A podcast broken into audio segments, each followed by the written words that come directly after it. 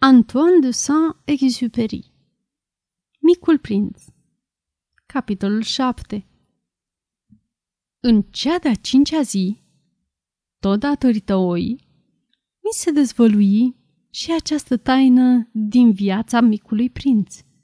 Deodată, fără nicio pregătire, mi-a pus o întrebare, rod al unor gânduri multă vreme frământate în tăcere – o oaie, dacă mănâncă arbuști, mănâncă și florile?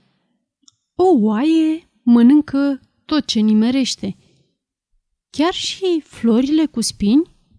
Da, chiar și florile cu spini. Păi atunci, spinii la ce se folosesc? Nu știam. Eram, în clipa aceea, foarte ocupat cu motorul meu – mă căzneam cu deșurubatul unui bulon din calea afară de înțepenit. Mă cuprinsese îngrijorarea, căci pana se dovedea deosebit de gravă, iar apa de băut, împuținându-se, mă făcea să mă tem de tot ce poate fi mai rău. Spinii, atunci la ce se folosesc? Micul prinț de vreme ce punea o întrebare, nu renunța niciodată la ea. Necăjit din pricina bulonului, i-am spus și eu ce mi-a trecut prin minte. Spinii nu folosesc la nimic.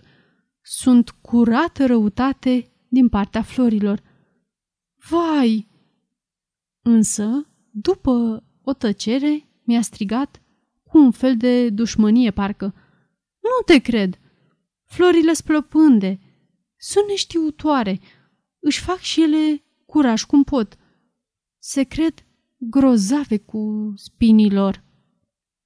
Nu i-a răspuns nimic.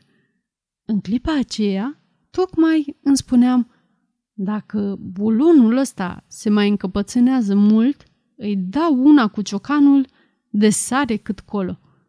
Micul prinț, din nou, mă tulbură din gândurile mele – și tu crezi că florile... Ba deloc, ba deloc, nu cred nimic. Ți-am spus ce mi-a trecut prin minte.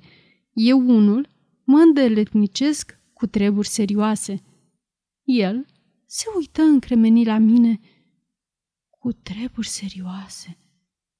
Mă vedea așa, cu ciocanul în mână și cu degetele negre de ulei, a plecat asupra unui lucru care lui îi se părea foarte urât.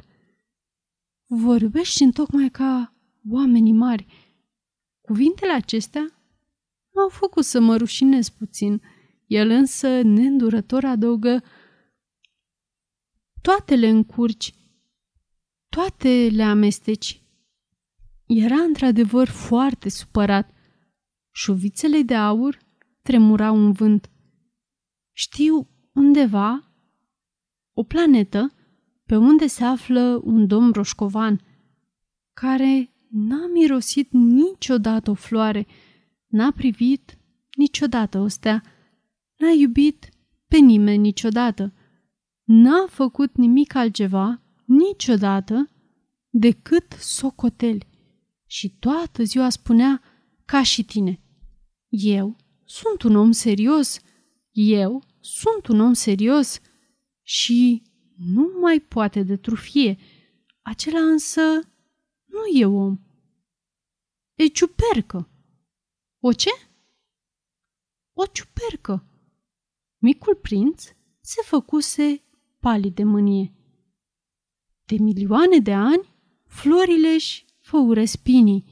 Cu toate acestea, oile, de milioane de ani, mănâncă florile – și oare nu e lucru serios când vrei să înțelegi de ce își dau ele atâta osteneală să-și făurească niște spini care nu le folosesc la nimic?